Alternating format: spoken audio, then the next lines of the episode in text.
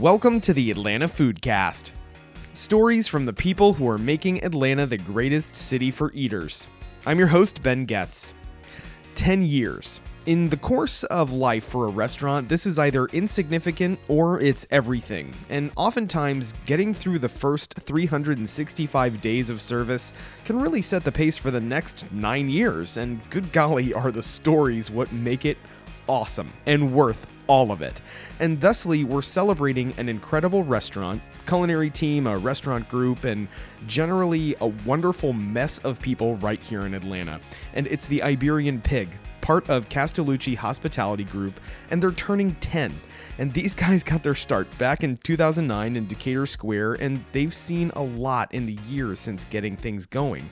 And in fact, the story of one of the restaurants is also the story of many others under the Castellucci umbrella, which you're going to hear more of in this episode. And seriously, though, some of the stories that you're about to hear are absolutely insane, hilarious, and absolutely worthy of appreciation. So I sat down with Fred and John Castellucci and Edwin Molina, who's been with them since the very beginning, and we I laughed a lot during this recording. So here are the guys. Enjoy the stories and happy 10th birthday to the Iberian Pig. Had a really interesting childhood of busy parents, busy family in the restaurant world. But from from you guys as brothers, um, you know, because I, I, I, really loved like hearing some of the memories of you guys like growing up in the restaurant. But John, I want to hear from you. Like, what's like a standout memory of growing up with like Sugo happening in the background, Right. and you're the youngest of the three, right? Yeah. Yeah. So tell me, like, what's what's a memory that kind of I stands think out? in terms of like when we're eating, I think one of my like youngest memories is when Fred was on the line at uh, the Roasted Garlic, which was our restaurant even predates Sugo when we first moved to Atlanta. oh yeah. Um, and I would request like really basic shit like fettuccine alfredo, and I'd be like, Fred, can you make me some fettuccine alfredo? and he'd be like, Yeah, fine, like I'll make it, and like just like frustrated, and I would just be like, Oh, thank you so much, and then I would just like bust tables for the rest of the night, but like knowing that like my brother made me like this fettuccine alfredo was so satisfying, and Yeah. like. I feel like he put a lot of love into it at the time, which was like more than he could have ever like said. It was like he made this delicious fettuccine alfredo for me, and then people would be like, would imitate my voice, be like, "Frank, can you make the fettuccine alfredo?" And, like I remember it being like an ongoing joke in the restaurant in the kitchen, but I didn't care because I got the fettuccine alfredo, Yeah. and they didn't. I think when you're Yeah. a kid, though, fettuccine alfredo is kind of badass. It's Like, pretty that- badass, that's like if like that's the most sophisticated dish you can think of as a nine-year-old. It's like noodles and a cheese sauce. Yeah. Yeah. know? Mhm. yeah, but it, it can break. You It know, did. because you don't you don't want your sauce to break when you're making You don't. alfredo. Thankfully, we had a talented saute cook. at Yeah. yeah. How many years apart are you guys in age? Uh, Six. six, yeah. Yeah. Six. And then Stephanie is how old? How much younger? Well, than me? John used to get paraded around the dining room back then. Oh, were you the Yeah. golden child? And, Everybody loved uh, you. I was. Yeah. Well, no, they Did paraded little around and did little performances. performances at tableside. It scarred me forever. Yeah, I mean, Wait, it- wait, wait. Yes. What? Yeah. That's why I Like don't go into the dining That's room why. anymore. That is Like That's why he's a amazing. chef. Like you were? I prefer the dish pit. Like you were entertaining guests and stuff. Oh, they would yeah. be like, "Oh, it's a birthday," and I would have to go out and sing "Happy Birthday" to them.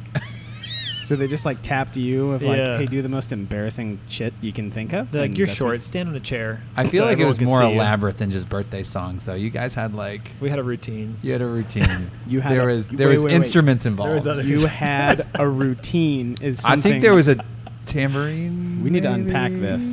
Do you know this, Uh, Edwin? I had There's no no clue. This is video all news to footage. me. I'm No, having a great time. We're gonna we're gonna Yeah. sit over here and you guys are gonna talk Yeah. about this a little bit Yeah. because This this, is awesome. Good.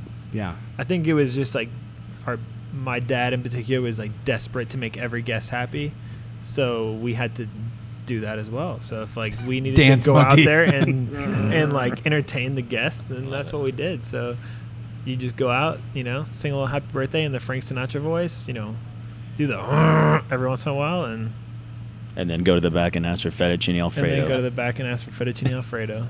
I, I I I kind of have sympathy for you, but at the same time, like I can only imagine how much. Like, No, he got Fred fettuccine Alfredo every great, night. But you were Don't did feel you, bad. After did you school. relish in his embarrassment, or did you not really care? No, I mean we were getting pummeled in the kitchen. like just Well, the the the whole menu was saute. So this the person working saute just got their ass kicked all night the- long. The whole menu I went to middle school at the grocery store next door. That was literally Literally. It was a grocery store that turned into a Christian middle school that uh, John Smoltz decided to start. And my dad was like, "Oh, next door to the restaurant, you're enrolled." Nice. So I went to middle school at the in the the parking lot grocery the store next door in the parking lot. So I would get there at 8 a.m., go to school. All my friends would watch me go walk into the restaurant, go to work that night. Their parents would pick them up. Sometimes they come in for dinner. You know, have me sing he's for them. nine years old. Wow. Yeah. Ten. You're saying this a- so nonchalantly, but I'm like, if my, my mouth should be hanging open, I'm just like, this is too good of a story. It was like one grocery store. good. There was one shopping center that was my entire childhood. and I'd this be is like, up in, I'm gonna go to the McDonald's at the end of the street. Oh wow. That was the highlight of the week. That was the highlight. Yeah. I What was actually this- got uh, written up for that once. I escaped lunch to go to McDonald's. Dang. Damn you, John. Damn it. Where was this again? This is up in John This Creek, is an right? Alpharetta. An Alpharetta. Yeah. Okay. Predate Sugo. Yeah. Which I Uh-huh. guess we should, I guess, tell the story a little bit about Yeah. before Sugo. Well, yeah. I mean, that's just, uh, you know, that's how we came to Atlanta. Was we uh, opened a restaurant in '98, I think it was now. Uh, maybe end of '90s. No, it had been '98. My dad and uh, another couple.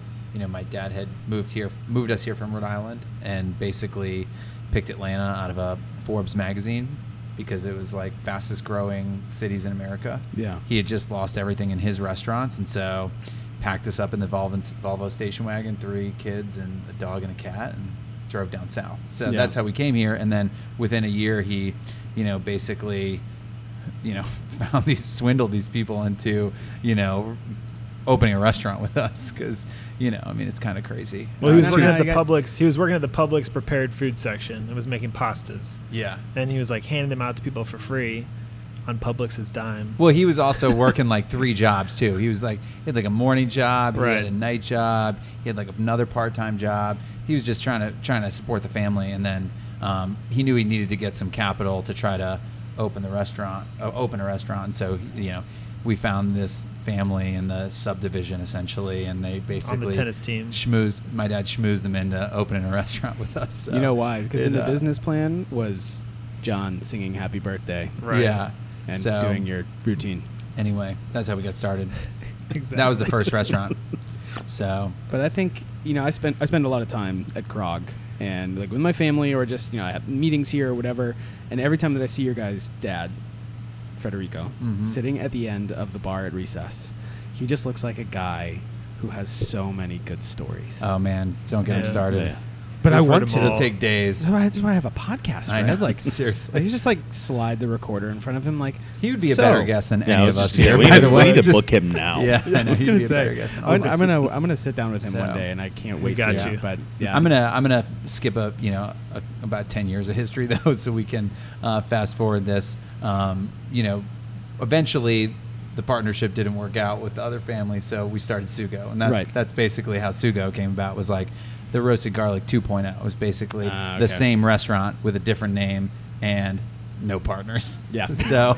Um, I love it. yeah. So that was Uh, you know that was 2003 um, when we opened that restaurant, and then now uh, you know the next the next big opening for us was 2009 Iberian Pig. Yeah. So, and it's it's just amazing too because you know I I think of I think of how many how many times I've been in a in a restaurant that's part of you guys' restaurant group and they've either grown to more than one location or they were in one location in the beginning and now they're in a completely different location now. Um, I remember going to, uh, I mean, Double Zero back when I was up in Sandy Mhm. Springs. That was probably like 2015, I guess, 2014. yeah, we or opened in 2011. Yeah, so it was probably 20. It was actually no, that would have probably been 2013.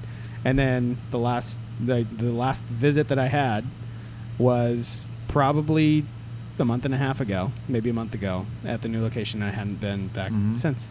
You know, so it's um it's just it's amazing to see how much how much there really is to unpack in the whole story of like the Castellucci hospitality group, but your family, like your mom, your dad, like um, I love that I got to hear so much of your guys' history, like from you and Stephanie, and like you know Mhm. hearing that story of you know you guys moving down here, you know, from Rhode Island, and um, you know, and and now we're sitting here talking about like, oh yeah, ten years ago we opened the Iberian Pig, and like, there's just a lot to unpack there. You know, we're gonna we're gonna have to do like ten episodes, and then Yeah.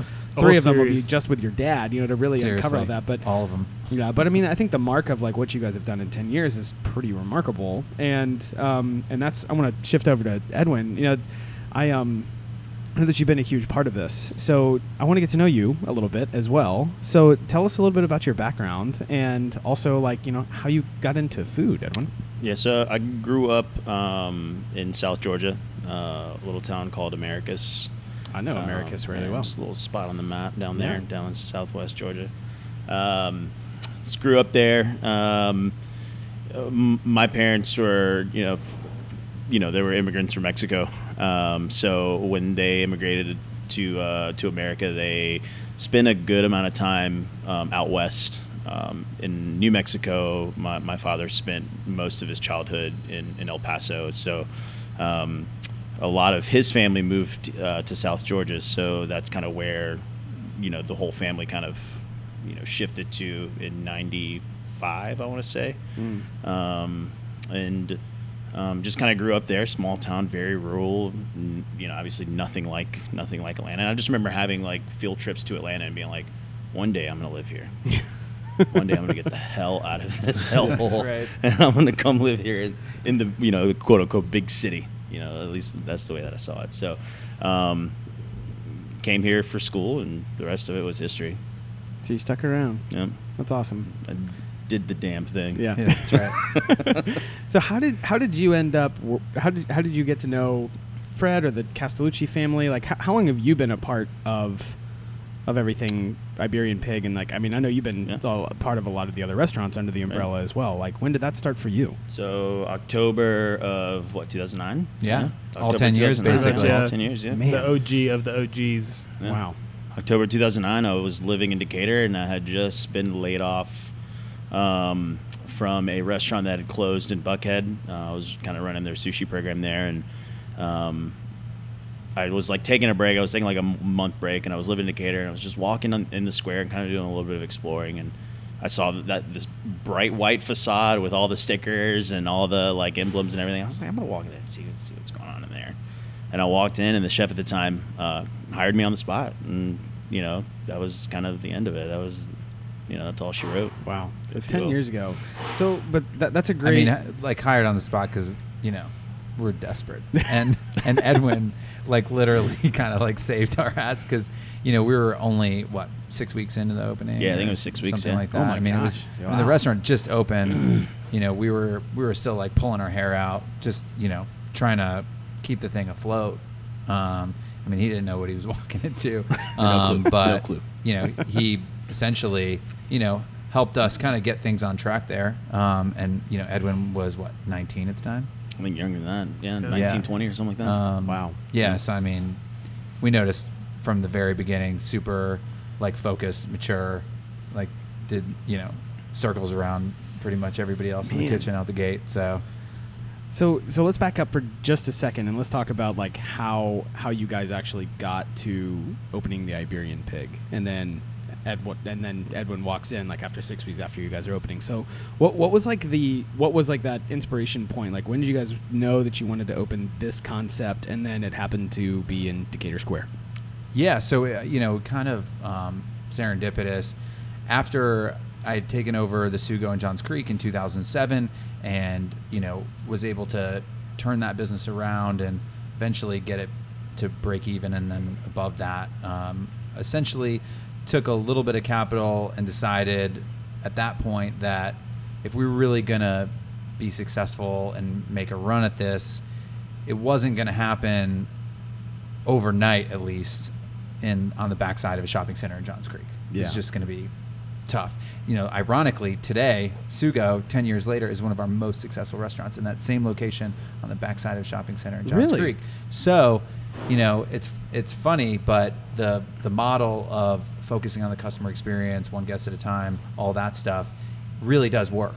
It's a long term strategy, and you have to invest in the long term, but it does actually pay off eventually. Um, but at the time, I, I didn't see 10 years in the future. I was like, how are we going to make an impact now? And so I wanted to open, you know, a restaurant that was my own idea and concept and name and brand and design and all that stuff. And so I kind of had this idea for Spanish tapas, which didn't exist at the time in Atlanta. There was no Spanish tapas restaurants. The ones that did exist were actually more like Mexican, Latin American, small plates, more or less. Right, right. Uh, and so to do like you know actual Spanish tapas and focus on the ingredients of Spain and the jamon iberico and the wines and the cheeses and some of the simple kind of ingredients and flavors, and also food that we just thought was delicious. You know, not necessarily authentic, authentic first, but delicious first, and uh, and that, that's kind of really where the the idea came about. Um, Mm. And when I realized that not not only was there no Spanish tapas, but there was no one serving the jamon iberico. Like that product didn't exist. Right. And you know, I came up with like five names for the restaurant, one of which was Iberian Pig, just because to me that was kind of like a cornerstone of the concept. This is like Spain's best ingredient, Right. You know, and uh, it, you know, I'm, I'm a fan of you know English names. People are they're easy for people to kind of rep- repeat, you know, uh, and so I put together that list and I sent it out to a bunch of people and got their opinions on it. And this was during the swine flu epidemic. Do you, you remember that? This I a long time ago. I. So I got some negative feedback about swine flu and some other things, and people didn't like the name at first. And I remember our bar manager at the time, uh, Thomas, who created the cocktail program for Iberian Pig, of which some items are still there, including the Iberian Old Fashioned, the bacon infused whiskey Old Fashioned, was like, "That's the name." He's like, "There's no other name. That's the name." And I'm like, "I'm glad you agree." I was like, because that's how I was feeling. So, and you know, the other side of it is we when we opened the restaurant, um, Chad, who's my former business partner and friend from Cornell, um, you know, we um, came together in Atlanta, and you know, we, you know, I didn't I didn't really have any money to open the restaurant, so we basically were doing it on the fly. And so I hired a general contractor and uh, gave him the depo- a deposit, which was a good chunk of the money we had to open the restaurant, twenty grand. And 2009, the recession, and he came in, did a little bit of demo work, so he kind of messed the restaurant up, and Yeah. then left town with the money. oh. So I had some, you know, tough decisions to make and became the general contractor and had a, uh, you know, shady general contractor write his signature on the permit and then hired all the subs and essentially got the restaurant open on 80 grand and and then a, and then a bunch of like IOUs on top of that including Yeah. some barter. So what most people don't know is that when we opened on day one, we had overdrawn our bank accounts negative 10 grand. So we had no money in anywhere. We were actually negative. And then we had about 20 grand in almost 30 grand in, in food and alcohol inventory, of which, you know, it's illegal to have alcohol inventory that's unpaid for in the Right. restaurant. So we opened on Friday night. It was like kind of do or die. It's like if we don't bring any cash over the weekend, you know, all the checks are going to bounce and we're, we're going to be in deep shit. So I like that you're smiling about this now. I would love to see Fred back in 2009 when you're dealing with this I'd be, I, you know what? Back, back then, I'd be smiling too. Cause Oh, you- really? You wouldn't Smiling know. and 30 pounds heavier. Yeah, exactly. Oh, so, okay. yeah. that's well, a that's a know. true that's a re- that's a remark only that a brother's going to bring up. Yeah. Uh, So- let's not forget about um, let's not let's not forget about how how much of a different shape you were back then. Too. yeah. Let's not forget Bu- that. the business that was fine, but yeah, let's talk about Yeah. let's talk about Let's it. talk about your late night eating habits during those times. That's right. How did you cope with that? Right. you, you didn't even try and make it mean. You were just like, no, th- this is. Um, Just want to paint clarify. the picture. I we just need I to paint the picture I just here. need to be clear. Yeah. we just need to cl- paint a clear picture here. Yeah, yeah. So That was anyway, and then you know, opening night happened, and we got our ass kicked. Like we didn't know what we were doing. We this is early social media, so we had like a like an Iberian pig Facebook profile that was a person. Yeah, because you couldn't And- make a page yet. No, no pages. Yeah. So I was like, you know, creepily on Twitter and on Facebook with this I, fictitious character, Iberian Pig, going around like, you know, friending people and People thought you were a s- commenting, like a serial killer. commenting on stuff. And I wish we had the article of the BlackBerry. I know there, yeah, there was an early article of like me with my BlackBerry. And He's like doing showing his some BlackBerry in front of the Iberian Pig. It's Yeah. like social media. social media maven or Takes something off. like that. You know, Yeah. something Oh, ridiculous. man. Anyway, but we were utilizing social media before it was even used for businesses. And our opening night, it was a Friday night, we got crushed. I mean, it was Floodgates. like, yeah, I mean, it was insane. We didn't think anyone was going to show up. We had, we were like, we're just, we have no money, nothing's paid for, so Wow. whatever we can bring in tonight is going to Yeah. be positive. So we opened the doors. Over 200 people showed up on opening night, and it was Shitload a slaughter fest. I mean, What it else was is going on in the square though? So it's you guys brick store. What else? That that was it. I mean, like, This and then there was like Billy Allen You and could you could get you know your venereal disease check two doors down. Oh, that's Uh, dope. Oh, yeah, yeah. there's Yeah, Cyan dude. Thai. Mhm. There's a bunch of empty storefronts. Um, so you know the Decatur Square was certainly not what it is today. Was there like a Uh, there's tumbleweed no- going like, through you the middle of yeah. Decatur Square? It was like It's the there's no. Jeni's ice cream. I can No. tell you No, that no, no, much no. right now. Yeah. Uh, so Pretty sure Jeni Britton Bauer, if she went and visited Decatur Square back in 2009, she'd been like. I mean, I don't see it. Not But, yet. Yeah. So, and you know, it, it it was tough, and we, you know, the first night was r- brutal. I called Stephanie in uh, from the other restaurant where she was running Sugo at the time, and was like, "Hey, you need to come in." Just literally left the restaurant in charge with in, with the servers in charge. So like no supervision Wow. whatsoever, no management. Just like went down to Decatur, and I remember From Alpharetta? She- oh, wait, yeah. From, wait, From where Johns was Sugo? Creek. That Johns was Creek, Johns, yeah. Johns yeah, Creek. Johns okay, Creek. so that's even like she worked into- expo. I was like between the floor and the fryer because I was just like throwing stuff in the fryer and just bringing it out to customers. Like, Wow. here's something for free because whatever you ordered, you're probably not going to get it. So it was brutal. Uh, but that being said, we got through the night, and I remember there was some cash left over. And that morning, Chad and I woke up like super early, went to Atlanta Fixture, and bought like pots and pans and spatulas and tongs and all that stuff because we didn't have any of it. It was all left over from the restaurant that had closed three years before that. So all of our stuff to cook with was Used. three years old, and, Yeah. and most of it disappeared in construction. So, Wow. I mean, there were guys working the line with no tongs. Have Like, you ever told this story before? Like, in a, in a way that's To not people like in you the guys, company, probably, I was yeah. gonna say you guys Yeah. are just like shooting Internally. The shit. Yeah, internally, Internally. shooting Yeah. the shit with with people like, oh, you know what? You're not gonna believe this. Back in 2009, you know, here's what happened. But you've never like, never like told this story.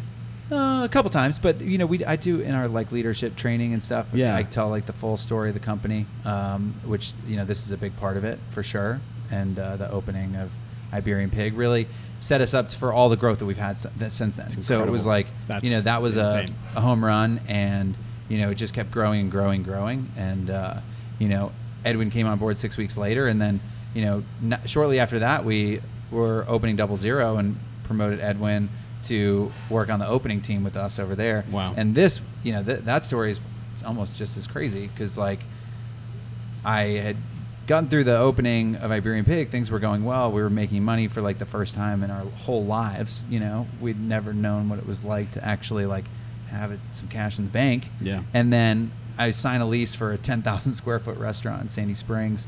Um, I remember it being so huge. It's I mean, a the, the, the one over near Enormous, Emory, enormous. The, the one near Emory is Still pretty big. considerably larger restaurant than most. Yeah, but the it's one still in, smaller by a I was going to say, but the one in Sandy less. Springs was. I was like, do I keep walking to get to the bathroom? Like, and then there was the patio. Like, I just Oh, remember. yeah. I just the remember. bocce ball courts. Yeah. I just And- remember everything was like, this is such a large amount of space. Yeah. and I was always impressed by it. Well, and then the the crazy thing is, is you know we got into it, and I tried to, you know, use the same playbook as Iberian Pig, was just be scrappy and, you know, Mhm. try to hire the subs myself, and and it was such a huge construction project that it was just way way over my head from Wow. that perspective. So we ended up spending all this money on the on the build out. I had no investors or even debt lined up. So I ran out of cash again and then had to hit up like literally friends, family, whoever I could for like 10, 20 grand increments to get Wow. the project done because like the crews were literally not going to keep working unless they got paid. And so I raised like 200 grand in two weeks to get the restaurant open. And from just like literally friends and family and like pass the hat around basically. And so that's how we got open. And then even crazier, we get open. In the opening really hard, it, not going great. It's we getting we're getting crushed because Kitchen- it's such a big space. bi- it's and you big. I mean, we put just- a lot of people in. that yeah, we space. Oh built we bit off more than we could chew. The size of the space, you know, we the whole program we were doing out there. You know, we were like making, baking all of our own pastries and bread program and you know all that stuff, and then pasta and small plates and Neapolitan pizza. I mean, it was just so ambitious and such a big space that we really struggled out the gate. And then you know, our chef, who was Edwin's boss at the time, literally just walked out like one day and. Uh, and then while you know Stephanie and I were having a Is conversation a with him, mystery? Why? um, no, I mean he had just it was too much for him. much. oh, And wow. yeah, so um, Edwin, just like twenty year old Edwin, was like, "All right, I'm stepping up. I got this shit." And I mean, this is still still a pretty incredible story. I mean, takes over. Fred, 10 this whole thing up until now has been nothing but incredible. Yeah. It's amazing So- that, I mean, wow. Yeah. So I mean, Edwin Wow. literally steps into the leadership role without the title and takes over the restaurant. Ten thousand square feet, like monster programs everywhere, and steadies the ship. And we fix all of our problems, and the restaurant is successful and does well for six years in Emory.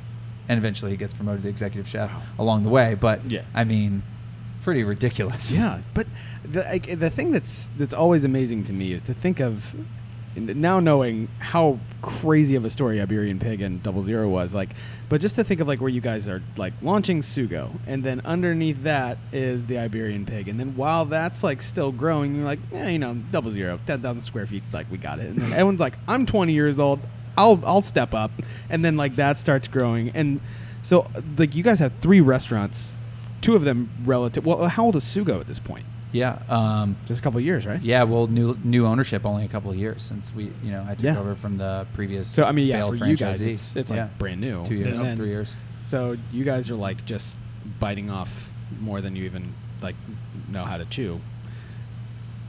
Exactly. the story's insane. You know how to chew. Yeah. That's the key word. So, you like, didn't even learn how to chew that. because yet. like I mean we're talking right. about like the business side and like opening restaurants and like I mean the thing that I'm also coming back to is because like I've, I've dined in pretty much every the only one that I have not been to is actually Sugo. I've been to every other one of your guys' restaurants before many times, and I'm thinking about like the menu, like the culinary aspect, and like what's it like during year one, you know, and what, what's it like from from like the guest perspective? Like what are people like so blown away by? Like what what is it like in the kitchen?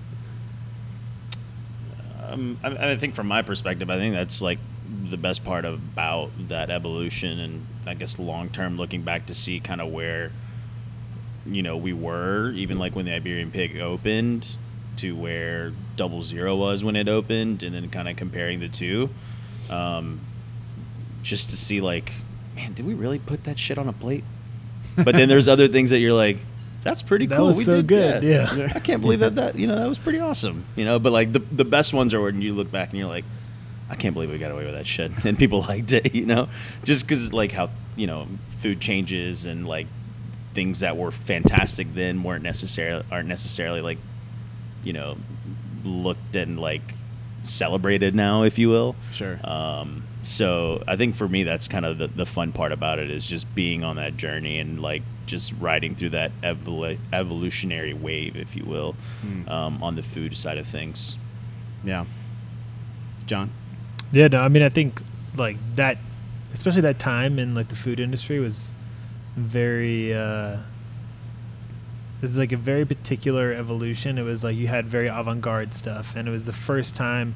Like I remember we got the first polyscience uh, circulator, and it was like a thousand dollars, and we were like, "Oh my god!" Like we have to make this work. Like we were rolling everything into tubes and like sous it because it was like we're gonna take this pork tenderloin, we're gonna wrap it in more fat, and then we're gonna like put it in this liquid, and we're gonna sous vide it for Once like again, an hour. I can't believe we got know away what with that shit. Like, and it was like everything was like that, you know. And it was um, like nowadays you have you know like 19 year olds get circulators for Christmas sometimes, and it's like back in the day we were like that. meth- we were like the thought of even buying a vacuum sealer was like. we cannot afford that. Are you crazy? That's a luxury. That's a luxury, yeah. So it was funny because I would mo- like usually I would be on either break from school or because I went to culinary school in 2009 when the pig was getting off the ground, and then by the time I would come back, in between uh, degrees, I was working with Edwin and I would work saute, and he would be on expo, and we would just be getting crushed. And like him and I's relationship was like built on those nights where we're just going down in flames. And I'm like, I'm cooking as fast as I know how. and like, like we would get into like arguments and like stupid things. But at the end of the night, like we were like, we don't know what to do. And then Fred would come around the corner and be like, How long? And me and him would look at each other like, Does this motherfucker not know how many seats are in this place? Like, what do you mean, how long are the scallops? I just got 30 orders of scallops.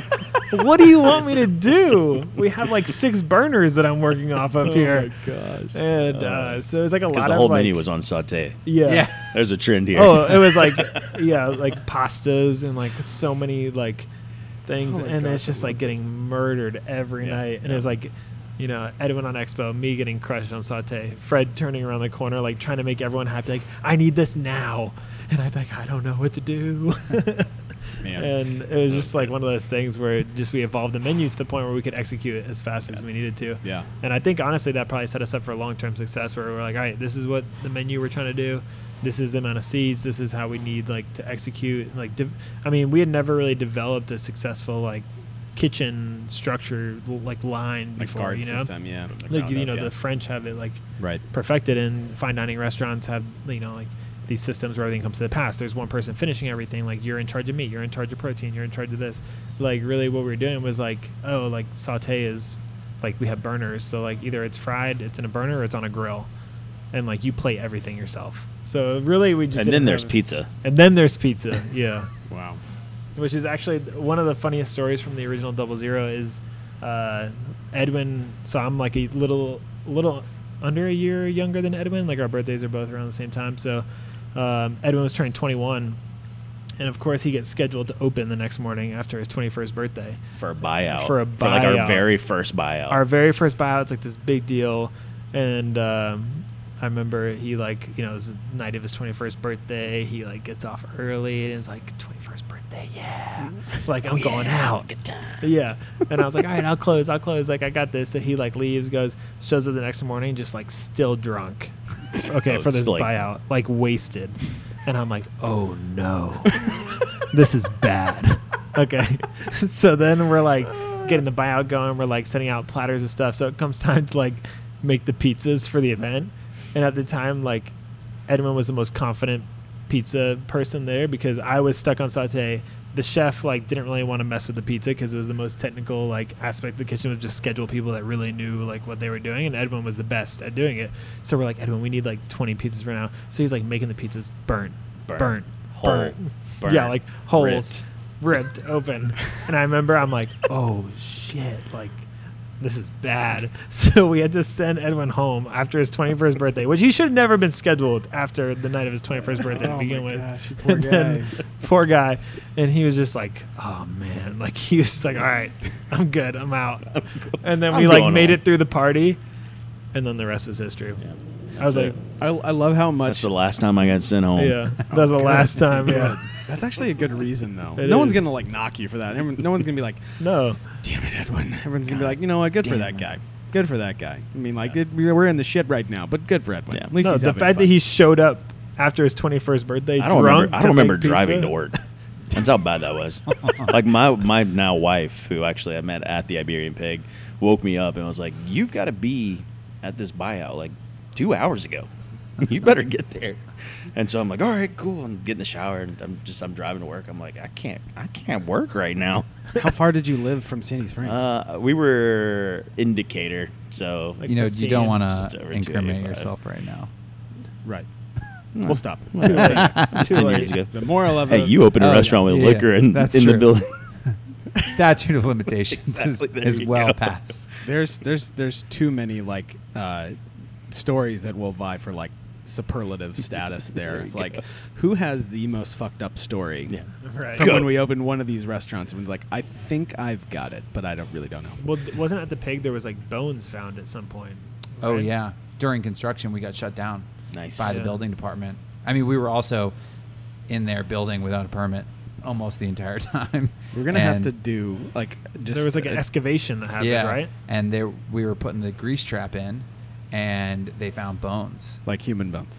Well, Well, so here's the the deal. They we thought they were human bones, so then they've got they call they call the coroner in because they're gonna they're shutting the shutting the whole thing down. Right. And I'm like, oh no. No. I'm like I'm I'm DOA because if we shut if we I mean we're already running out of money. If they shut it, shut it down, we're just like we're toast. I mean we don't we don't have the money to even get it done now. I mean, and if we're, we have to sit here for another month or two months or three months while they you know figure out what's going on here, and so the coroner shows up and takes a look at the bones and examines them and tells us they were pig bones. So Imagine that. yeah. You're shitting with me, right? no, No, it's yeah. true story. True story. Have you ever told anyone this story as well? Like, This is an anecdote that I haven't. I don't think we've told in a while. I'm gonna have to like. We we need to do like a whole season of the podcast just about like how you guys open these restaurants. Yeah, this is le- insane. gotten so much since. less Yeah, I was gonna dramatic. say I don't know. Yeah, I think gotten all these older stories are like the best ones. Yeah. so you're Yeah. getting the best of that's, that right but that's now. that's enough. Yeah. Like that that's a whole that's a whole episode right there. And like, Restaurant that's what you end openings are a lot smoother now. Yeah, they really are. There's not there's not a whole lot to talk about in Buckhead right now. So Yeah. well but that's that's what's so funny because you know one of the one of the things like that that- here, here's how I wanted to tee this up. So like you guys are like talking about all these stories about like the hardship of opening and like you're running out of cash and like something's going wrong and like you find bones where you need to put the grease trap and like so fast forward to 2013 when my wife and I moved to Atlanta. The first night out that we have at a restaurant is the Iberian Pig in Decatur. nice. And here's what I remember. I remember sitting at the bar because we got there for whatever reason. We got there early, and we're not people that show up early. Like, oh, let's go have a cocktail before we sit at a table. We're like, we're not those kind of, you know, we don't, whatever that means. We don't, We're not them. we don't do that shit. Um, but anyway, we got there early, and then the bartender was super friendly, and he was like cutting the giant ice cubes out of the block of ice, and I'm like, all right, this place is pretty dope. And so it makes me an amazing, and I like gin, so it makes me this amazing gin cocktail. And then we sit down, and then you immediately come to our table. I know you have no recollection of this, which is why I love telling the story. And then you just bring over, for no reason, no reason, just bring over bacon wrapped dates. nice. And I was like, whoa. And then you're like, oh, and they go really well with these. But I don't even remember what they were. They were like herb Marcona almonds. So I'm like, what is this place? And then we're just like, do we even order stuff? And then like you, but you like kept coming over, and then I had to ask our who was our server. I was like, is that is that guy like the manager? He's like, oh no, that's the owner of the restaurant. I'm like, what? So, but you were like cool as a cucumber. It was busy as hell, but like, like really good, like even service. So, like, just to show you, you know, the so fast forward four years, and that's the experience that I'm having. And I know nothing about you. I know nothing about like CHG. I know nothing really about Atlanta at this point. This is brand new, and that's like the first instance that I had with like staff and like the experience of like the entire ambiance of the restaurant, the menu, everything was just like. Wow, I, but it was because people recommended it to us. Like, if you guys are Mhm. going to go to Decatur, go to the Iberian Pig. That was the first thing that everybody told us to go do. So that's awesome. but the reason I say that is like, you know, 10 years is a really big milestone. And, you know, I mean, I think just in general restaurant terms, like, why is that such a big deal? So, Fred.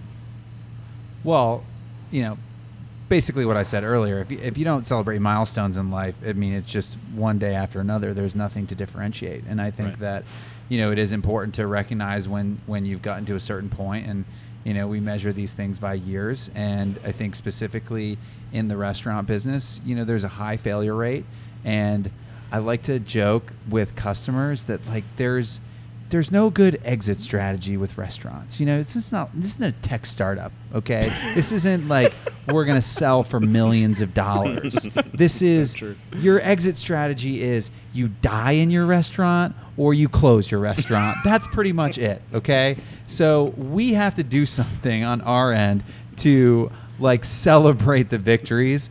And one of the victories I think is you know is ten years, and uh, I think it's been um, obviously a lot of challenges along the way. And I kind of think about what my life was like before the Iberian Pig, and I, I basically don't even remember that time. Hmm. It's like there's like life before it and life after it, and everything I remember is basically after it. I mean, it's Hmm. it's one of those things where it has personally changed my life and the life of my family and the life of many of our people in significant ways, and really created and funded the entire growth of the company. Yeah. So for us, I mean, that is really why it's important outside of just 10 years. But um, you know, obviously milestones are, you know, important to human beings. Yeah, but I think that's that's a that's an amazing point. I think it's it was really the catalyst in, in a way that gave you guys the experience, the confidence to expand into. You know, I mean, we're sitting in Bar Mercado, which I don't I don't really have favorites honestly, but I think we spend a lot of time here. Nice. and it's probably because we can walk here. We could really walk to Double Zero if we really wanted to, but nobody does that. But um, uh, You take a scooter. but uh, yeah, yeah. Um, but you know, like that that that really was like the catalyst for so m- so many other ideas, and you know, part of like how you guys have scaled this as an entire restaurant group, and looking what you guys have under your umbrella now. I mean, look, it's it's just amazing that the Iberian Pig in Decatur was it, it predated, you know. How much you guys have achieved with Cooks and Soldiers, you know, or like eating brunch at Bar Mercado, or like you know, I, seeing people eat froze at recess, you know, or double zero moving from Sandy Springs Yeah. to, you know, uh, is that Emory Village? What do we call that? Yeah. It's I say, Village, I just yeah. say Mhm. Decatur. That's wrong though, right? Can't say It's Decatur. both. Is it really? Okay, Mhm. good, cool. Then I'm not wrong. I'm right about stuff. Um, but uh, but yeah, it's you know like I I think that you're absolutely right though, Fred. Like ten years, like it's it's either insignificant or it's everything. That you know you have to give it the recognition that ten years of you know being in the shit sometimes. Like you have to look back on it and like probably smiling back then and smiling now and like those are crazy stories. And I'm glad you didn't die, Edwin, on your 21st birthday. Yeah. Yeah. I'm glad you. There were other moments along the way. that were Yeah. pretty close calls. Uh, I love it. Oh man. But you know, like the, the the other thing that's really great about this is like you guys have you, you guys have done something that um, that is, is really awesome. You guys actually opened another location of the Iberian Pig. Really, I mean, how long has it been now? A couple months. Four months. Four months. Yeah. Wow. So fast. I know. Well, and I think what's exciting specifically, you know, as we're kind of talking with John and Edwin, is just the culinary vi- vision and where we're at today, and with these two guys running the the brand and the kitchen, um, in you know Decatur and Buckhead respectively, and just how how far we've come and you know what these guys are doing on a daily basis and the quality and the execution and the professionalism and the attention to detail and all that stuff is it, it's just a really high level and I'm really proud of, of what they've accomplished. I think in, in really just the last year, basically, since Mm. we moved Edwin into Decatur and John opened Buckhead. Um, you know, those those two things have, have happened in the last year, and we've seen a lot of like great evolution and, and change and growth that's come out of that. And I think that it's you know it's shown in the success that we've had in Buckhead and also continued in Decatur. Yeah. So from from your guys, that's what I love about doing this in restaurants is like someone just dropped The occasional sheet- drop. I love it. Someone's It's my- always going to drop something. That's Yeah. my favorite thing though. Always. Uh, the, the best thing is when you hear that sound and then two seconds later you hear someone say "shut," you know, Yeah. or whatever. Like I love It's that. the break. It's like my the favorite break thing. that's the worst. Yeah. If it's like a like that, you're like, oh, it's a pan, Yeah, it rattles. Not a big deal. It's a glass. You're like, who was that? Yeah, because you know it's like the I'm the- coming for Yeah. It's the wine glass that like if you look at it wrong, it's gonna break. Yeah. You know, you're like, oh, Why would you so do that? Fragile. Yeah, but yeah, I mean, from from your guys' perspective, you know, just like how how it's how, how has it grown or changed? You know, I mean, like I mean, cooking in you know one of these restaurants for now ten years, and the other one for four months, but it's the same same name. You know, a lot of the same things. You know, but like how how does that look, and how does it how how is it similar, but also how is it different? Yeah, I mean, I think the Iberian Pig, like from a brand standpoint, is so established, and you have people that are like so invested. Like you have, there's people that come in, they're like, I celebrated my birthday here five years ago, or like I got married here. There's like so much attachment to the concept, Wow. um, which is funny because, like me personally, I wasn't super involved in the Iberian Pig brand from the beginning because I went to school. I left for school in 2009 to culinary school in New York, and by the time I came back, you know, from doing that and working in New York and working in Spain, we were like ready to open Cooks and Soldiers. So like, I was pretty much like hands off from the concept for a long time and was always just like involved in whatever the next you know project was, whether that was like helping Edwin move Double Zero or helping open Cooks and Soldiers or menu development for Bar Mercado. Um, and I think like me finally like getting into that brand from like a culinary perspective was definitely like a change because um, you know there's not we don't have as much like strict culinary structure around our other concepts like we do the pig because of how attached people are. Like if you try to Mhm. take the the bacon wrap dates off the menu, like you would lose a limb. Yeah. Like you know what I mean? It's like people freak out. It's like Mhm. I tried to change a cheese that was on the menu and it was like, oh my god, the Monte Enebro is gone. Like what are you doing? Like and it was just like crazy to me. And then you realize like this is why it is so successful because people are so attached and like they are so invested in this concept and like what we do here that they love it so much that like there's like a physiological response to like the Iberian pig as a brand. Um, so for me, like coming into that was different, and now like you know doing menu development and like we have like our staples that we don't change and we do that and we have our new location and like working with Edwin is so easy because like I was 20 on Saute and he was 21 on Expo. Like we just have like like a lot of chemistry to the point where like this is what we want to do. Like you're working on that, I'm working on this. Like you know what I mean? There's just like a lot Yeah. of like like cohesion to like what we're doing as a brand from the culinary perspective, which I think is really rare. Um, you know, you have like multiple locations of anything, and they're like, oh, like I'm I'm the chef. I'm gonna like dictate. This is what we're doing. We have a chicken dish on the menu. This is my idea. Your idea sucks. You know what I mean? Versus like when we have this concept, like and Yeah. it's not like a like, it's not like a culinary dictator. Like you know, we're like, hey, like oh, like what are you doing with duck? Oh, that sounds awesome. Like we should try something similar. Like what are you doing with this? Like what you know what I mean? It's just like there's a, a lot of like communication and Yeah. a lot of like sharing of ideas, which is which is really rare in a multi-concept like restaurant. Yeah, I like that quote though. I want to work for that guy. Uh, got a chicken dish, and this is my idea, and your idea sucks. Yeah, right. it's like who is that guy? Who is that guy? There's that that guy's out there. Yeah, he really for is. sure. Oh, yeah, Maybe if he listens, he won't be Yeah. that guy anymore. We'll yeah. see. He'd be like, "Oh man, that's what I sound like." We'll have to watch the comments on the podcast, and You get comments? no, No. there's a lot of I do. It's just a lot of like emails. It's Oh, not okay. like people don't like Uh, comment on. Like people don't write reviews for the It's not like podcast and say like no. Well, you can write reviews for the podcast. I should say that, but not for like individual. Yeah, episodes. people don't say like, "Man, really love that episode with Edwin and John and Fred, and love that part about the chicken dish." and you nobody says Yeah. that. Yeah. Yeah. So I, maybe people should though. They I want people to we should encourage that. Yeah. Comment below, Yeah. Comment below. I'm gonna I'm start pointing now. that. Comment below as Swipe you're up. listening to where, this. wherever that is. Swipe right. le-. What, You love know. me? I don't know. Whatever it is. Um, this has been really fun, guys.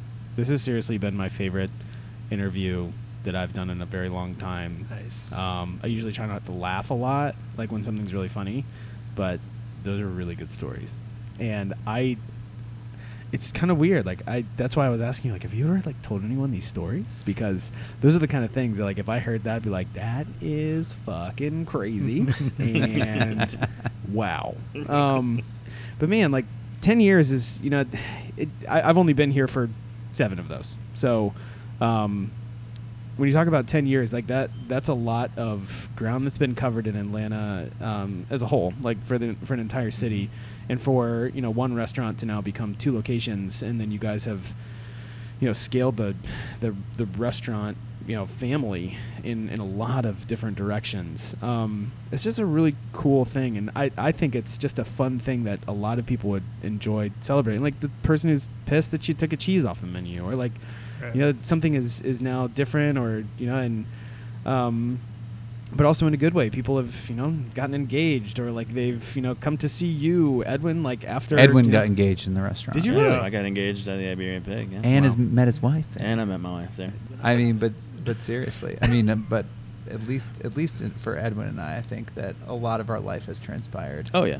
in that well restaurant. yeah you know and like we could Our con- adult lives, yeah we can continue to like wax like on and Yeah. on and on about Yeah. like so much of your life has been within a set of walls but Yeah. it really has and but I, I i look at it you know just from I mean, honestly, like I'm just an eater in one of these restaurants wherever I am with like my family, and but to know how much of a mark of history and also how much like crazy hardship, trial, difficulty, hard 21st birthdays, you know, like that kind of stuff. No, like, it was a good one. That it was- wasn't yeah. hard. Right. The next day was hard.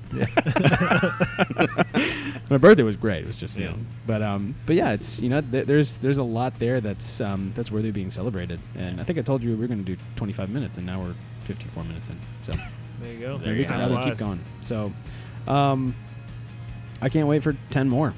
Yeah, man. It's awesome. Let's, Let's keep it it. rolling. Ten Yeah. more. So, how do we end this thing? How do we end this episode? It's usually like with Like, what do you uh, have going on next? You're like, uh, the next ten years of our life. Leave me alone. yeah. Yeah. Break. Um, yeah. uh, but with that, happy 10 year birthday to the Iberian pig. And Thanks, man. Fred, Appreciate John, Edwin, thanks, for being man. on the Appreciate show. it. Thank you. Happy 10th birthday to the Iberian Pig, and many congrats to Fred, John, Edwin, and the entire CHG team. If you'd like to check out the previous episode where I sat down with Fred and Stephanie Castellucci from last season, go check out the episode page on our website. It's a really awesome story, and I, you just get a, a really good sense of how much their story has really evolved since they all moved here way back when, and it's just been one restaurant after the other. Uh, it's just a really awesome family, amazing story, and just uh, people that I generally love. And um, again, you know, if, if you guys haven't had a chance to, go visit chgrestaurants.com to learn more about the incredible group of restaurants under the Castellucci umbrella. This podcast is recorded all over our beautiful city and edited over on the east side of town by me, your host. Hello again. Our design is headed up by JJ Getz, and if you like what you hear, you can support the show right now on Patreon for just $5 a month. I'm your host, Ben Getz, and you've been listening to the Atlanta Foodcast. Stay hungry.